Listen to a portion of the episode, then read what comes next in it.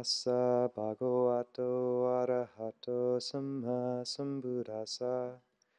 Namo tassa bhagavato arahato samma sambuddhassa. Namo tassa bhagavato arahato samma sambuddhassa.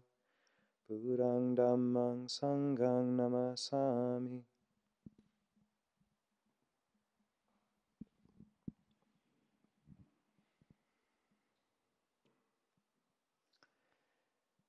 The uh, broad metta meditation. I think it's a beautiful one, um, but like to counterbalance it sometimes with a piece of advice Ajahn Jayasaro gives, which is when he goes to airports, he'll pick out each person he passes, or as many as he can, and think of an individualized metta wish for them. So if he sees someone with big ears, he'll say, I hope no one ever makes fun of that person for their big ears. And I find sometimes it's actually very helpful to narrow it down. It's a good practice. So,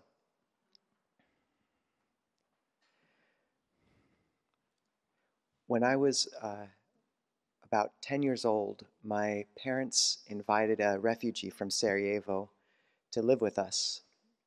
And he'd been smuggled out of the siege in Sarajevo in the back of a truck and he arrived, and he was one of the most uh, bright beings I'd ever met. Just such love and uh, a certain care and compassion which had somehow been forged um, in his difficulty and in just a, a, loving family.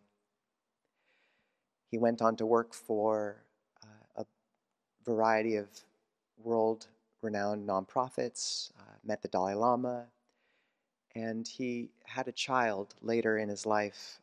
And the child had um, a severe disability. And initially, he and his wife were distraught and didn't know what to make of the situation. There was a lot of suffering. And then I met him several years later and his little girl had grown up to be about 10 years old. And she wasn't able to do exactly everything that the other children in her class were. And she required a great deal of care. But I've never seen a parent and a child so close. And this, our friend, he said that he felt like she'd been given to him to teach him, I think, something like what it meant to love she was there purely uh, to show what, what love meant to him. And just seeing the relationship between them and how what on the surface or on paper would look like a obstacle or maybe even in some people's minds a, a tragedy, a difficulty, turned into the largest blessing of this person's life. And so often I feel like this is how things work. And it's the true power, I believe, of the Christian concept of grace. That word is the most beautiful la- word I know in the English language. And I believe until uh, it's important for us Theravada Buddhists with our lists and the uh, refined but sometimes intellectual teachings to understand what grace means in our own lives and practices and hearts. And the word means many things, but one of the most, uh, the Christians will speak about the graces given to one, which are those moments that are almost landmarks or guideposts in your life, the footprint you step into that feels like it was made for you I've had a, a, few such moments. The first time I read Siddhartha and saw the image of the Buddha, there was a sense of golden light and just a feeling of recognition. That was a moment of grace. The first time I followed a monk on alms round in Ubon, um, that was a moment of grace. And the more you practice, the more you realize that your life is filled with these moments of grace. They're gifts, but the most powerful meaning, I think, of that word deals with the moments of grace, which are gifts that we don't, they're so unexpected and come from places we don't understand because they come from the deepest realms of tragedy and difficulty. The dark night of the soul, the valley of death, whatever you want to call it, but so often grace, the gifts that are the largest, require us to first go down on our knees, and then something comes to you and raises you up.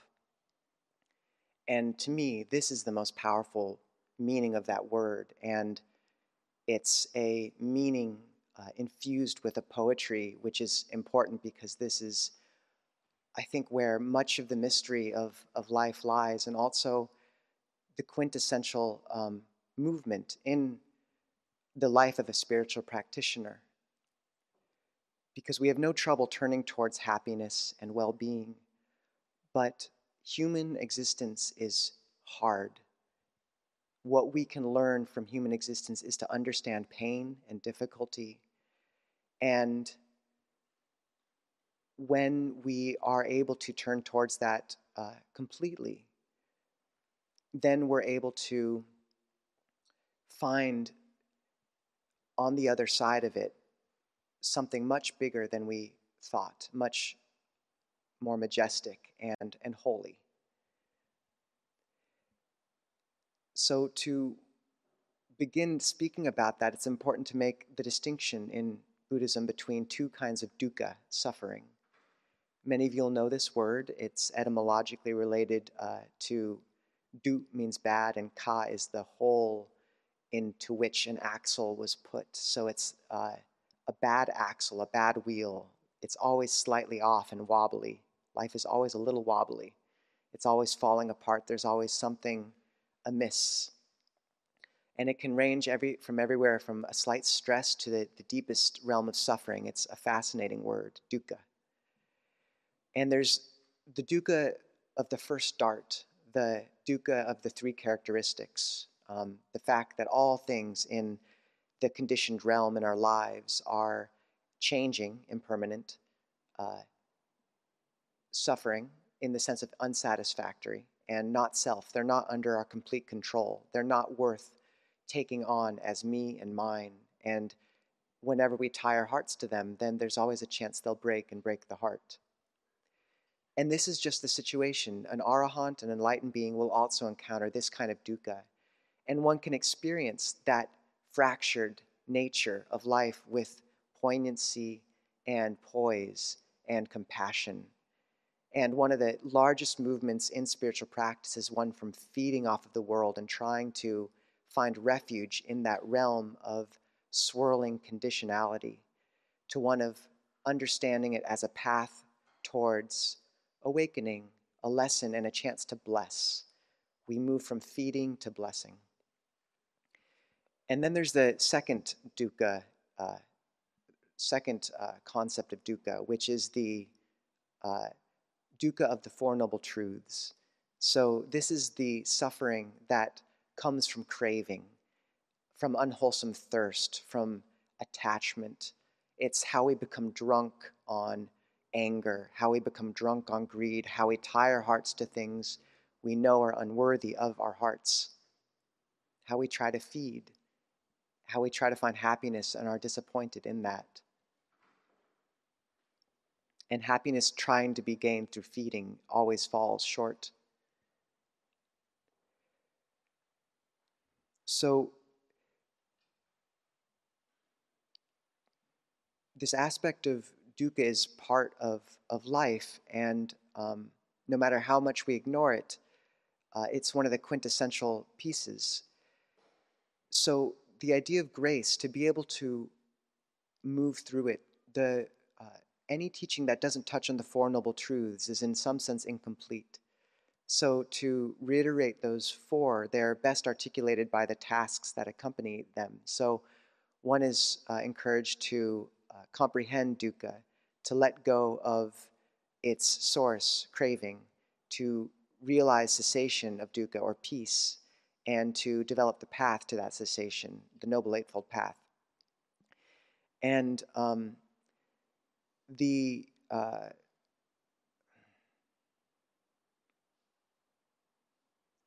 when we're able to turn towards dukkha with those four truths in mind, we find that if we're really able to look at our suffering, then we find in it the ability to let go. And on the other edge of that, there is a grace. There is the third noble truth of peace. There is a sense of release and a hidden majesty. And you can feel this so easily when you've become involved in some uh, inner argument and you're suddenly able to let it go and you realize it's not really a problem. Or uh, the anger dissolves and you find that there's um, a spaciousness on the other end. The best or the largest problems in life are rarely solved, they just dissolve. And that happens through the Four Noble Truths. The first noble truth is the dark valley, it's turning towards pain, that first arrow of pain. And it's learning to see the craving, the second arrow we're adding onto it, and letting go of that. And we find that when you let go of something you're clinging to with tight hands, that your palms fill with sunlight. That's the secret, is that when you let go, you're not left with nothing, you're left with something much bigger. Sorry, it's okay. Um, so the this is this is Buddhist grace, is the movement through the Four Noble Truths. Thank you. Um, and the Buddha gave us so how do we orient towards suffering so we have time to comprehend it because it doesn't happen uh, easily. To turn towards uh, the difficulty in life is the strangest and most counterintuitive part of uh, movement of the heart we could imagine, and yet it is essential. And so the Buddha really provided uh, terms and tools for this. The one that he raises up the most uh, firmly and right off the bat is patient endurance, so khanti. And he famously said that khanti is the supreme incinerator of defilement, patient endurance. The translation is problematic because it implies this gritting one's teeth and just bearing through. And sometimes that is what it means, is you realize that for the heart to let go of something it's feeding off of or clinging to, sometimes you just have to feel the burn quite a few times. And Luang Por Chah said that 70% of the practice was knowing you should let go of something and not being able to. So there is this point of encountering again and again these patterns, these people, these difficulties, and just feeling their burn time after again, time and again. Ajahn Achalo tells the story of being at Wat Marp Jan where I ordained, and one day he was just suffering too much and uh, put his angsa, his little monk shirt, over his head and uh, just kind of yelled into it. And then he went and saw Luang Por Anan and said, When will it get any better? And Luang Por said, In five years, it'll be a little bit better. So it's slow and and it's not at all. Um, I also remember my mom, after a few years of practice, she said, I don't understand. Retreats don't seem to affect me like they used to. And then she realized it was because her whole life had become much like retreat the distinction had faded. This path is profound. It shifts you. We're so used to mapping our progress in life along an X and Y axis. And suddenly it's like you add a Z axis and you're moving through a whole new strata of experience and the heart. And it's hard to see at first until you realize things have gradually brightened. So it's slow, but it's not slow.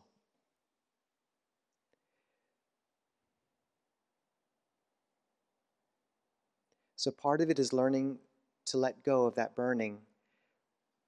But that's not a small thing to be able to sit through uh, difficulty, to watch those patterns come up and not to feed them or feed on them, and watch them burn themselves out. Meditation is some call, sometimes called sitting in the fire. But khanti, patient endurance, means much more. We can also approach it as a quality of grace or with a quality of, of grace.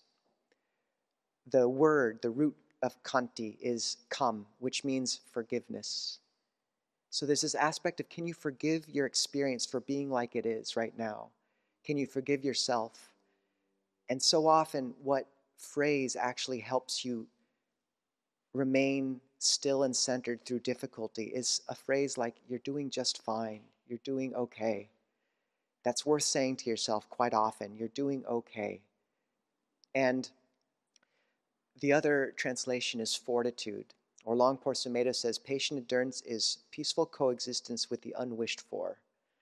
So there's an aspect of not just gritting one's teeth, but awareness itself is accepting. It holds difficulty, and it has a sense of almost metta, equanimity, equipoise. This is how we can orient towards suffering is sometimes we realize that these things keep coming and just to remain with them is worth a great deal. And sometimes it's easy enough to really turn towards the large sufferings in our life, the real difficulties. You can kind of pinpoint and really say, This is something I'm working with.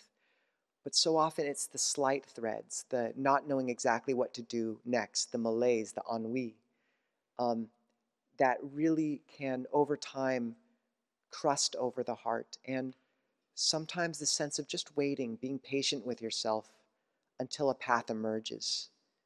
There's a, there's a room for this word of Khanti. And sometimes there's a place for surrender where you just acknowledge it's like this. Luang Por Buddhadasa said that if he could take one book to a desert island, it would be a little amulet that he'd wear around his neck that said, It's like this. I really like that. That was his book. So, but the Buddha gave us other tools. Because sometimes you have to lean into the wind of dukkha to really remain t- attenuate or attuned to it, to really be able to comprehend it and therefore let go of the suffering associated. And so there's the tool of faith. And um, there's a story I tell sometimes of, uh, well, we won't go into that yet, but the Buddhist word faith, we don't actually have a word that means faith. It's uh, the word saddha, which means everything from confidence to faith to trust. And Buddhist, Buddhist saddha is really interesting because, unlike many religions, the ability to practice is not this predicated on a binary of belief of some thing or someone as a savior or a certain book. Rather, the Buddha, when he was confronted with people who doubted the path and the teaching, like in the Kalama Sutta, he said, It's true, you should be doubtful of this. This is a doubtful matter. But what do you think, Kalamas, when you practice what is wholesome, uh, when you let go of greed, hatred, and aversion, does your life improve? Um, do you find that leads to happiness? And they said, Yes. Uh, these qualities are praised by the wise. So he points us back to our own experience. And they say that the beginning point of wisdom is the thought, what when I do it leads to my long term benefit and happiness. So there's really the sense that saddha can be as, as minimal, as uh, unassuming as simply the belief that we can change our own hearts, that our actions have effects, and that if we practice, maybe something good will happen. Maybe we can awaken a little more. It can be the confidence of a scientist in a hypothesis such that they're willing to put it to the test. And the beauty about the path is so many aspects of it are about praxis. You can test these teachings. You can sit, you can meditate, you can see what happens when you watch the mind and develop loving kindness. But Saddha can mean much more. It's like a map where you look at these teachings and see over time that the map that the Buddha laid out says, here there's a tree, here there's a river. And you practice with these teachings and you find time and again it's true. The Buddha says, there's a tree and there's a tree, there's a river, there's a river. And over years, your confidence in this map maker builds. And then sometimes, maybe at the edge of the map, there's, you know, a set of high mountains, and you've never seen mountains before. This is Ajahn Jayasaro's analogy. But there comes a point where you think the map maker has been right so many times. Maybe there are, maybe mountains do exist. Um, so it's an informed trust. And there's a beautiful sutta called the Chanki Sutta, uh, Majjhima Nikaya 95, where a kind of a rebellious Brahmin comes to the Buddha and says, What is truth? And uh, he asserts truth based on lineage of teaching, um, on the fact that he has certain approval in teachings. And the Buddha says, look, one protects truth. You know, it's some things one are passed down through unbroken lineage, but they remain false.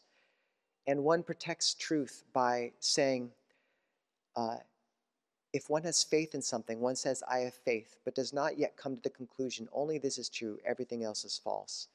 If one approves of a teaching, one protects pr- truth by saying, I approve of this, but one does not come to the conclusion, only this is true, everything else is false. And this is the root to the restraint of the Buddha in that case, to say that when we have faith, we acknowledge we don't really know uh, we just have faith and we say that as much.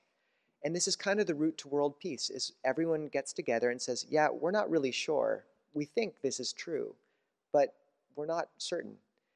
This is Buddhist informed faith. And then in the end, Chanki, this Brahmin, asks, what is the final arrival at truth? And the Buddha says it's awakening. And the point is that if you arrive at purity of heart, you don't need to preach it. You don't need to prove it to others, and it's harmless. This is the end result, and that's the only point where confidence can truly be unshakable, is you've seen the deathless. But that's a very safe faith. But that's not enough because as you practice, the deeper emotions of the heart do come into play, and there is a sense of love. And there's a Jungian substrate to the psyche that speaks in the language of symbols, of ritual, of story. And this is the power of the faith that is so triggering to a modern secular Buddhist. We have a shrine here, it's just a Buddha image, it's just a block of wood. But it's a technology because those forces in the heart, those deep forces of love, of care, of a true hunger for awakening, they speak in the language of embodiment. And so we use it. And it's not cheapened by that. We bow not because we think this image is anything in and of itself, but we're bowing to the ideal of awakening embodied externally. These are powerful technologies. And the first, you know, people often ask, like, as a monastic, did you, you know, what do you, don't you miss love and all these things? And I do miss Hugh Grant movies. I really loved Hugh Grant, um, but not that much. And one of the secrets is that you begin to encounter beings who are the most pure you've ever met. And that, the sense of love that upwells from that, is the most real love I've ever touched. That's faith too. Faith, saddha, is confidence, but it can be much more. It can be trust, it can be love. And this is the container often that lets us hold ourselves still and turn towards suffering long enough. Maybe things are hard. Maybe life has its tragedy, and it does. But can we have faith in awakening and turning towards these Four Noble Truths, and that if we continue to walk straight, if we continue to apply the Four Noble Truths, trying to understand dukkha, um, letting go of the thirst which causes it, our attachment, learning to see and uh, appreciate the moments of peace, and then developing the wholesome and loving heart, the path. Can we? Um, this is what lets us move past and find something that's beyond dukkha.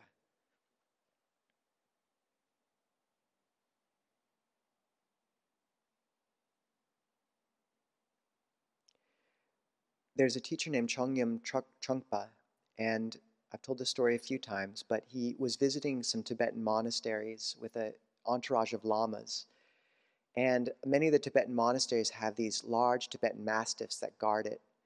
And one of the mastiffs broke off its chain and charged the entourage. And whereas all the other monastics fl- uh, fled, Chogyam Trungpa, who's a problematic figure in many respects, charged the ma- mastiff and it got scared and it ran away from him.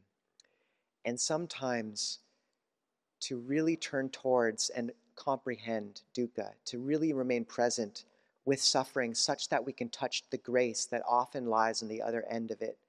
We have to turn towards it as understand the gift that lies on the other end of it. the way through is down, the way past is down. And this uh, means gratitude.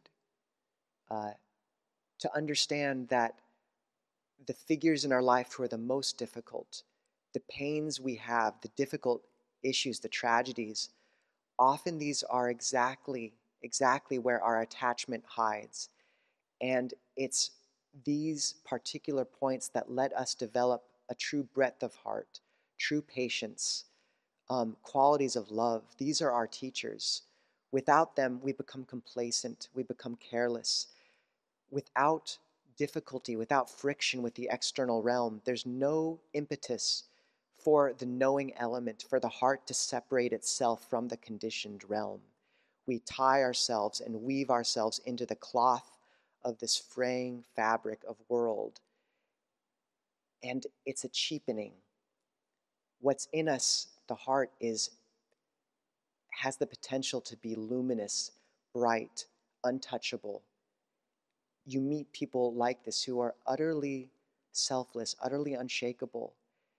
And what a gift that time and again the woof and cloth of the world frayed such that the silver threads of their hearts were able to stand out and be taken in hand and nourished. So when the when the world falls apart, it's fall, you know, one can really see it as falling apart for the sake of seeing what lies underneath. And instead of looking at karma as this hand of retribution, suffering as this hand of retribution, the difficulties in our life as this obstacle or hand of retribution? Can we look at it as a gentle hand offering us exactly the lesson, exactly the breadth of heart we need to see? And it personifies it. Um, you know, you can say the Dharma is trying to teach you a lesson, it's showing you exactly what you need. But the beauty of faith in the Four Noble Truths is that they are a self fulfilling prophecy. If you turn towards your suffering as a gift, if you completely bow to it. And sometimes you don't get to sort of quote unquote work with your suffering. Sometimes the biggest tragedies in life are too big to hold in this sterile conception of your meditation practice. Sometimes your duty is to remain still and present and let that difficulty wash over you and work on you and surrender. But if you're able to hold still through that, um, and turn towards it, then it becomes a gift because you're able to see the craving, because you're able to let go, because you're able to find that when the anger fades, when the tragedy fades, when the difficulty ceases, as all difficulties do because they're impermanent, on the other end of that, there's a majesty of spirit, and you realize that you are not this world. You are not tied to these things, that you have inner resources to give and to bless the world with. And the more you do that, the more you apply this flywheel of the Four Noble Truths, um, the more you see the heart refine. And this is the beauty of, of, of Buddhism is that even when the faith isn't present, even when you're hopeless, Ajahn Chah would say, when you feel like practicing, you practice. When you don't feel like practicing, you practice. And even when the faith isn't there, when the third or fourth noble truth aren't present, peace and the path, you always have the first. You can always find suffering. And that's still the path. And it, that's part of our path, is seeing that. And seeing time and again that this is where grace appears, is when you turn towards dukkha, when you really place careful hands on it and acknowledge that this is the body connects to others through pleasure the heart connects through pain. There is a reason the Buddha put dukkha first. And one perhaps way we can hold that is the fact that when you touch your own suffering, you touch all being suffering. When you a mother is estranged from her daughter, when an addict recovers, when you fail, you are touching a much larger, larger cloth. And without that trailing thread that leads you back there, the heart becomes porcelain. So, can you let the kind of the crust of the ego and self crack just such that you're able to actually touch a much larger um, piece of the world. This is your gift. This is how you develop true empathy. And the largest sufferings in life often have to be approached that way. There's a mother who, uh, Frank Ostaseski tells this story. Her toddler got hit by a car. And as she was driving back from the morgue, this voice came into her head and it said, You cannot let this break you. And so she spent the rest of her life counseling other parents who had lost children. And who else could speak to their suffering? So when you encounter these, understand this is your route to something much bigger, to a common ground of humanity and to a greater compassion. And life can just be a sort of blind movement through things that are good enough. But what a cheap use of a life. And if you turn towards the difficulties in your life as a chance to really develop something much greater, to touch into a, a, a greater cloth, there's grace there. And you find that the greatest gems are hidden where it was darkest. And it's poetic language, but it's true. And the Four Noble Truths, if held correctly, they are grace. Um, we touch and endure through the suffering of the First Noble Truth and come to the path and the peace, the majesty at the other side. So I wish you all the best in that journey.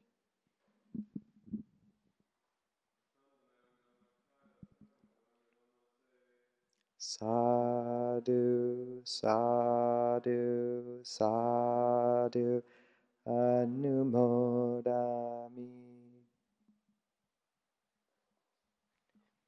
Some of the meditation was trying to figure out how to bring a squirrel into the grace talk. There was probably a way, but I didn't get it. so um, we have a chance, huh?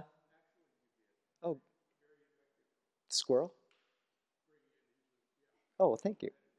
Oh, the meditation, yes. Oh, thank you. What was your squirrel, Gary? It's okay. Sorry, I didn't mean to put you on the spot. It's all right. It's all right. No pressure. So um, we have a chance now for some questions and discussion, and we have uh, I and Yannicka here as well, so we get to share the mic, which is wonderful. Um, yeah, so if people want to raise any hands, uh, we'll run a mic over to you, and if anyone's on Zoom, raise your electronic hand or type your question into the chat, and we'll call on you that way too. Gary? Um, let's bring a mic over to Gary. Oh, well, it's right there. That worked. Thank you. I just want to say that from my life, many pieces in it, even before I met any of you, I was taught to face into difficulty and especially in my marriage, and that was the context of the teaching, but so many times in my life and in my marriage, facing into the pain between my wife and me, things emerged, and I hear what you're saying about these things as grace. I could not see what the result would be, but it was life. It brought our hearts to life it brought us to life, and it saved us from tremendous destruction. So I'm just speaking to echo in support of what you've just said. It, comes out of very real life. Thank you, Gary. It's interesting talking about grace and suffering because it's really important to distinguish the two types because we can risk romanticizing suffering and wallowing in it. But I think if we make that clear distinction between the dukkha of the three characteristics, and then the, the, the dukkha that's ugly that we add on to it, then then yeah, there's really an ability to, to hold these things exactly in that way. So thank you.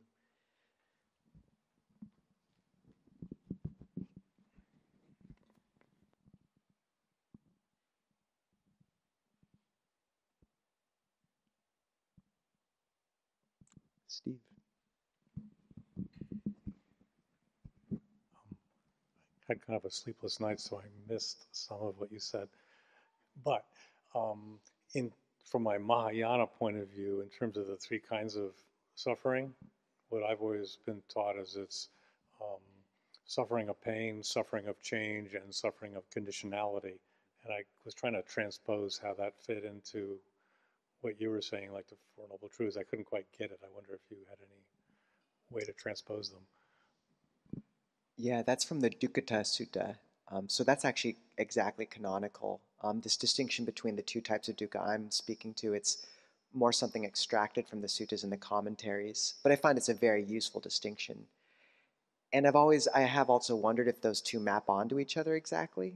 Um, I'd say that the dukkha of change is a first arrow dukkha, you know, things shift.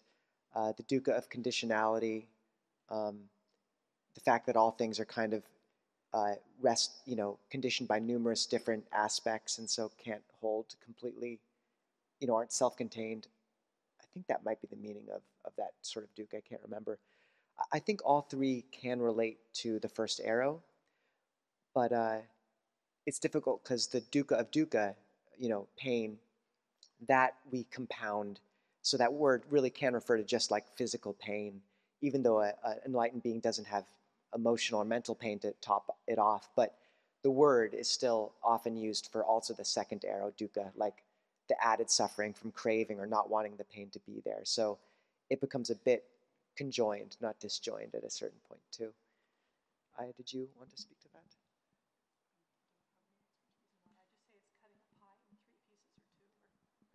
Cutting a pie in three pieces or two. A dukkha pie. Yum. Yum.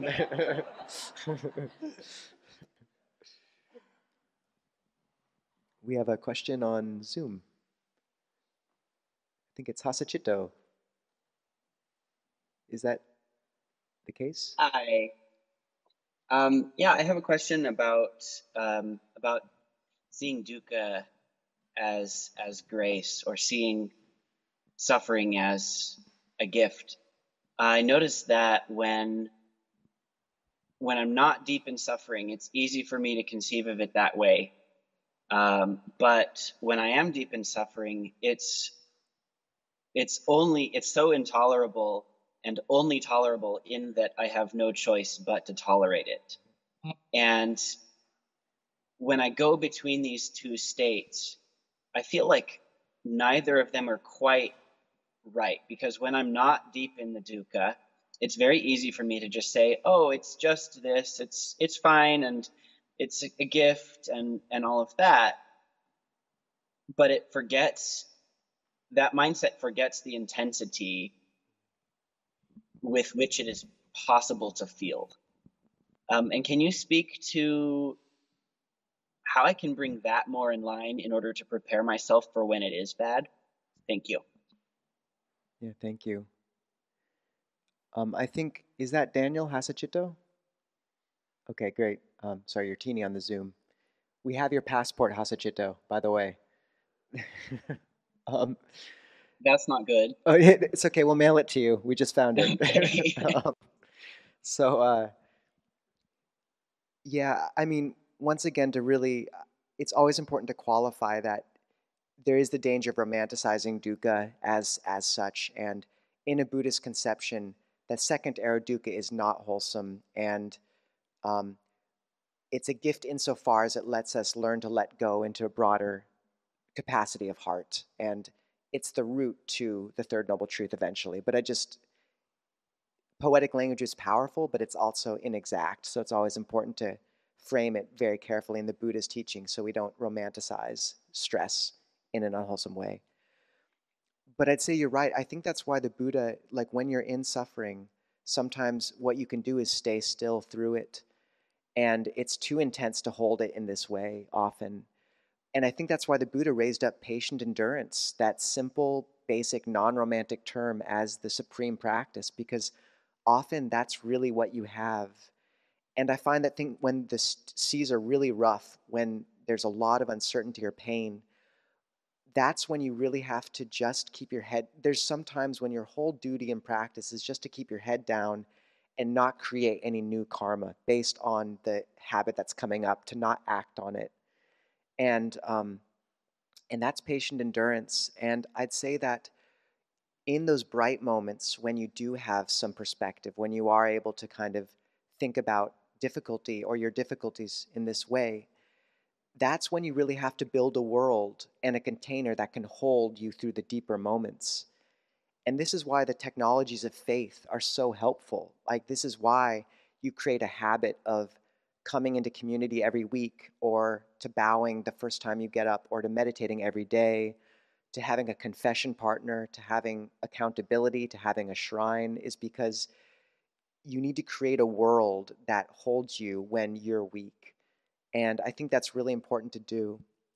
And i think that's important this buddhist idea of adhitthana, which means determinations. It's something we use a lot in buddhism is saying okay for for three these three months i'm i'm done drinking. Or um, you know i'll meditate 30 minutes a day six days a week from now on for for this you know few months. And it's really important to take those moments when you get a breath of air and when your head's above the water and you see things clearly is steer your life from those points and really make a lot of them. Like when you see okay i know this person's wholesome for me to see. I know i should be meditating this many times a day. I know i should go to the monastery. Then like when you have the capacity make those plans make those commitments and then when you're in a weaker state there's something to hold you when you're just kind of floppy and and, and weak maybe. Um, i uh, please yeah i'd agree with all of that and i would add it's about our building resiliency and as we're building the resiliency we do that in the lower flow dukkha times usually when there's enough capacity for us to um, investigate. So that's when the investigation aspect of it can be strong, and I can tease apart that oh the these are the three characteristics. This is what is occurring here. It's like this, and I'm seeing the conditionality of it. It's where the wisdom components can grow. And we're building up the heart uh, to be able to look at the dukkha around us so that our compassion uh, muscles can also be stronger. And then as we go to the dukkha, dukkha, dukkha, dukkha land, and we end up, you know, in serious straits, one of my teacher calls it the dumb ox meditation. And really, all you're doing is you're just bearing with. You know, and, and the, the ox's mind is not proliferating. It is just bearing with. And so, as much as we cannot, add, you know, it's like we don't have the capacity to tease out the characteristics and build the heart and these things. Although those muscles are actually getting stronger during that time too, if we're just bearing with. So it's a it's a growth strategy. Uh, today I had a little encounter. uh, this little part of it. Um, I got off the bus. Uh, there was a whole a whole range of things as to why the bus was late. Da, da, da, da, da, the police, blah blah blah, etc. And so as I got off the bus, I wasn't as attentive. My bag was still in the seat, and so I got off, and then I realized, mm, okay, my yam's not on me. So I try to, you know, flag, and I trip and um, the bowl is in my you know chest, et cetera, et cetera. And it was interesting. It's like, hmm, there's this curiosity while I'm falling and hitting, and the breath is gone, and I'm getting scraped up, and the bus is going, and all of this. And I wasn't in the mental aspect of it. It was it was truly there was just the curiosity and the ouch and the so there was the dukkha dukkha But the other aspects of the dukkha, it was like still I was like, these are the characteristics, impermanence. Oh, that might be my laptop gone, you know, and it could flash there, but it wasn't with this then catastrophizing. It was just like, oh, you know, luckily my passport is not in here, but that did flash through. Oh, there goes Thailand. and it can be just that curiosity oh i wonder if i'm going to you know unscrape or i have to sew the button back on my bowl or da da da it was about curiosity more than I'm suffering. And so the t- I had enough tools that I could be present with and attending to and trying to think how do I, all of the, the necessary thoughts and just to be with. And it was, it was humorous. It was, it was fun. and I did reunite with my bag. I don't have to go on and on into further Dukkha land where I might just need to be the dumb ox missing the Thailand trip. Um, so that's it. It's the building the resiliency so that we can show up and, and be amazed at how the practice helps us be with this moment until um, we don't have those dumb ox moments anymore. But go there when you need it.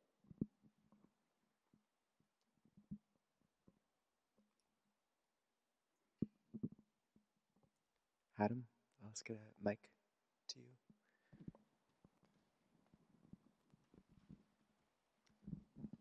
Ah, it's actually Noah. Sorry, Noah. I get the biblical stuff mixed up sometimes. I don't know why.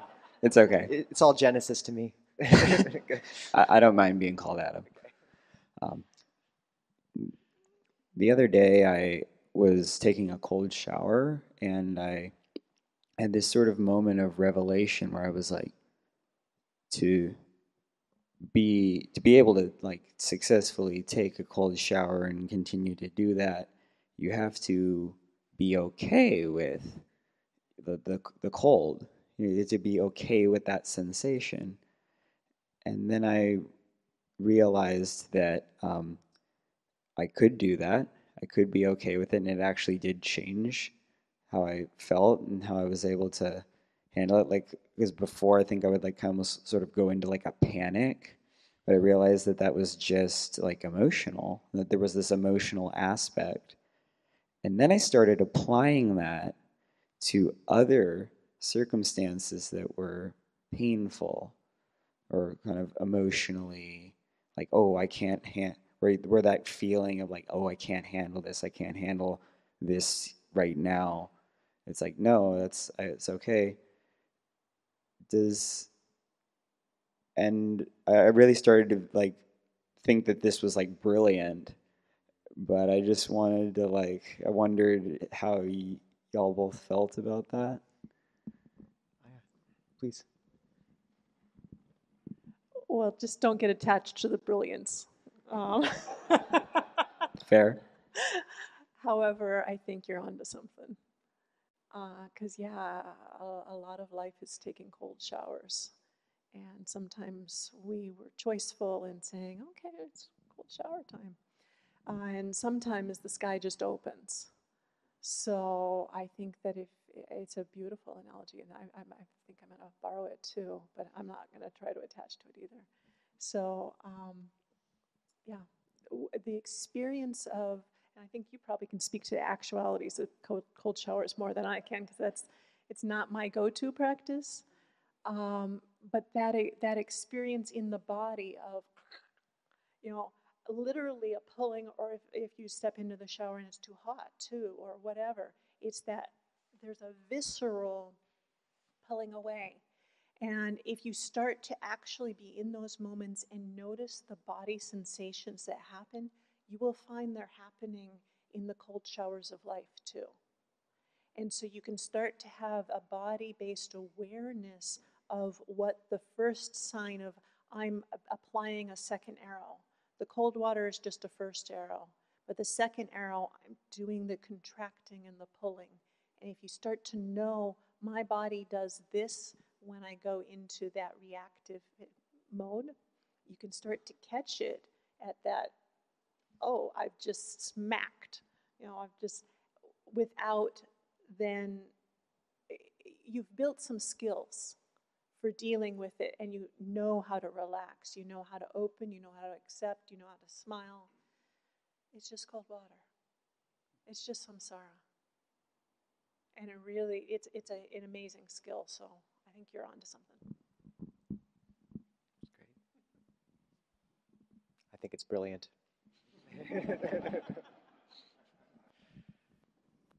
If people uh, haven't tried. I, I rarely meditate before taking a cold shower if I can help it. Here's a bit difficult, but in general, give it a go. Five minutes of a cold shower if you can, and then sit and see how it clarifies the breath energy. And if you really are suffering, then talk to talk to Noah.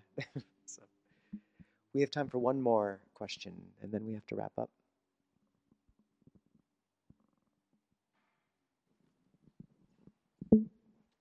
Hi, uh, thanks a lot for the talk, and I totally agree. Like from own experience, that sometimes to go through suffering, to go into it, is really the right way. Um, but my question is, um, how do you? So that's that's with your own suffering, right? Practicing with your suffering, but then the suffering of others, and especially when it becomes like, like for example, like with, with all that's going on, you know, these days, um, all these things that you see, like, do you have any words for that? Like practicing with that as well, because I don't know how to like skillfully practice with that. Yeah. Yeah, I think um, it's a good question. I think first, uh, acknowledging our what it means to really be informed. Uh, how many times a day do we have to check the news to really get the picture? Um, maybe one long form article a, a, week is enough. Your friends will tell you what's going on too. Um, and to uh, so so I think that's helpful. Like as as a as practitioners, it, we have a responsibility to keep our minds bright because that's really where we can make a difference. Um, and just to use that to balance out how much stimulus of certain kinds we're taking, and to recognize when being informed, quote unquote, just becomes being entertained and actually feeding off of it.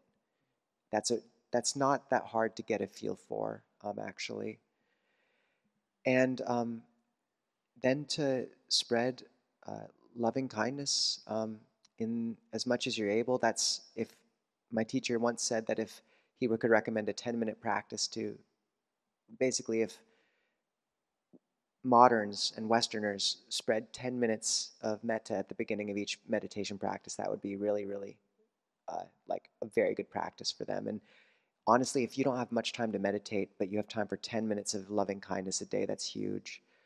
Um, but I'd say in a Buddhist conception, like the quality of loving kindness is more important than the target. And, you know, often like to keep that going towards distant folks is, is quite hard. So, you know, maintaining it towards towards yourself and uh, maybe you need that or the people close to you. And just acknowledging that in each Buddhist list, there's a representative of wisdom. And in the Brahma Viharas, the states of loving kindness, the fourth is the representative of wisdom is equipoise, upekkha, and equanimity. And so there's a place to stepping back. Like if we can't make a difference at this moment, if we are finding our hearts darkened by it, then um, maybe we need to consume the news in that particular realm less and also to contextualize how much human suffering there's been through throughout history. It's easy to find an event and be like, "Oh my God, this is a unique moment in history." We are we have there is tragedy and there and it's not to cheapen the tragedy, but I think it does help to kind of expand the view a little bit and see that that things are things are like this. They're broken, um, and we do our best to bless it and and to to hold it with wisdom, but I think that widening vision can also be helpful. Did that does that address it at all? Yes, thank you. Okay. Um, Aya, did you have anything to add to that? Okay, I think we have to wrap stuff up. Um, is anyone else is having trouble with the, the news this week a little bit? Yeah, and and spreading loving kindness to all those involved is, is really good. And uh, yeah, that's something that we can do. But maybe if you have a New York Times subscription, you could just not check it five times a day, you know, something like that.